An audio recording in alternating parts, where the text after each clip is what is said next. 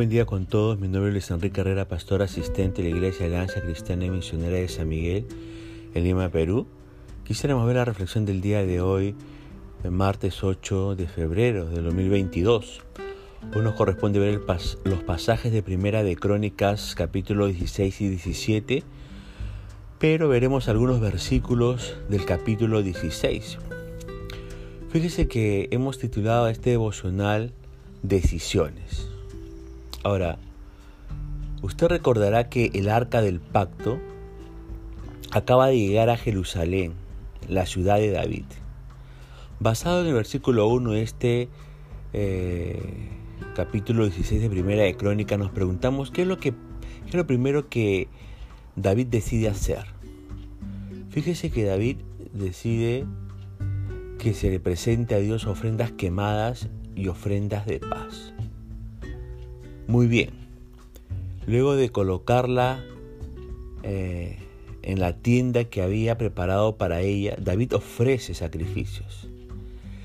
¿qué ofrendas ofrece? Bueno, en primer lugar ofrece las ofrendas de holocaustos.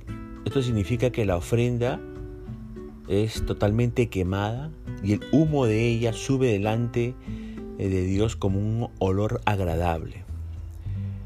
Ahora, esto tiene un sentido espiritual, ¿no? Porque Dios no respira humo. Esta ofrenda sabe que habla de entregarnos totalmente a Dios, la ofrenda de los holocaustos. Luego David ofrece ofrendas de paz, muy similar a la de los holocaustos, pero mientras que en aquella se lavaban las partes del animal sacrificado y se quemaba todo, en esta ofrenda de paz no se lavaba nada y solamente se quemaban algunas partes del animal. Eh, no se podían ofrecer aves y su significado espiritual también es diferente. Esta ofrenda habla de estar en paz con Dios. Por ello, ahora que ya somos creyentes, nosotros no debemos dejar de honrar, de reconocer, de adorar y de amar la presencia del Señor. Así que como creyentes, entreguémosle a Él ofrendas de gratitud, ofrendas de alabanzas y también de reconocimiento. Ahora, ¿qué es lo segundo que hace David luego de ofrecer los sacrificios? En el versículo 2 de este capítulo 16 eh, de Primera de Crónica. Exacto. Bendice al pueblo, dice. El libro de Crónicas no nos dice nada acerca de la bendición que David soltó para ellos. No sabemos con qué palabras los bendijo, pero lo importante es que lo hizo. Ahora, bendecir significa decir bien de alguien. Cuando bendecimos a Dios, ese, entre comillas, decir bien, es adoración, alabanza y reconocimiento de su majestad. Pero cuando bendecimos a las personas, ese, entre comillas, decir bien, significa, ¿sabe qué? Significa calificarlas positivamente. Significa que nosotros a las personas las validamos, le damos valor con las palabras. Y fíjese que las palabras que bendicen sanan. Las palabras que bendicen alientan y motivan. Las palabras que bendicen fortalecen la autoestima. Las palabras que bendicen señalan y destacan lo mejor de las personas. Las palabras que bendicen dan valor. Ahora yo quiero hacer una pregunta a usted. ¿Cómo son sus palabras para con su cónyuge e hijos? Es de los que alaba a Dios en la iglesia pero insultan a todo el mundo en la calle o en la casa. Honra a Dios pero desprecia a determinadas personas. Acaricia con sus palabras o golpea con las mismas. Usa sus palabras para ganar confrontaciones o para bendecir personas. Levanta o hunde a los demás con sus palabras. Las usa para juzgar y condenar o para sanar y restaurar. si no, si no está empleando sus palabras para bendecir, le sugiero que le pida perdón a los que ha ofendido con su no bendecir. Deponga el orgullo a un lado y pida perdón si no ha estado bendiciendo al pueblo con sus palabras. Ahora, ¿cuál es la tercera decisión que toma David? ¿Qué hace según el versículo 3? Dice el texto que repartió a cada hombre y mujer en todo Israel una este, hogaza de pan, un pastel de dátiles y un pastel de pasas de uva. ¿Esto sabe qué es?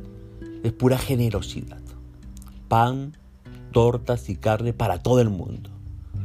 Ahora, la fiesta por la llegada del arca del pacto a la ciudad era de todo el pueblo y no solo de unos pocos privilegiados. Recuerde que el arca del pacto simbolizaba la presencia de Dios. Todos serían bendecidos con la presencia de Dios. Todos podían tener acceso a su presencia mediante la administración de los sacerdotes y levitas escogidos. Y fíjese que la presencia de Dios es para todos aquellos que están dispuestos a pagar el precio de buscarla cada día en sus vidas, de amarla y de honrarla con todo su corazón. Yo le pregunto, ¿es usted uno de ellos? Uno de aquellos quienes buscan, ¿no? De esa presencia en su vida y de que ama la presencia de Dios en su vida busca honrar esa presencia en su vida con todo su corazón. Ahora, según los versículos del 4 al 6 y también los versículos 37 al 42 de este capítulo 16 de Primera de Crónicas, ¿cuál es la cuarta decisión tomada por David? Fíjese, fíjese que estableció delante del arca ministros, o sea, sacerdotes y levitas, para que en primer lugar recordasen, ¿no?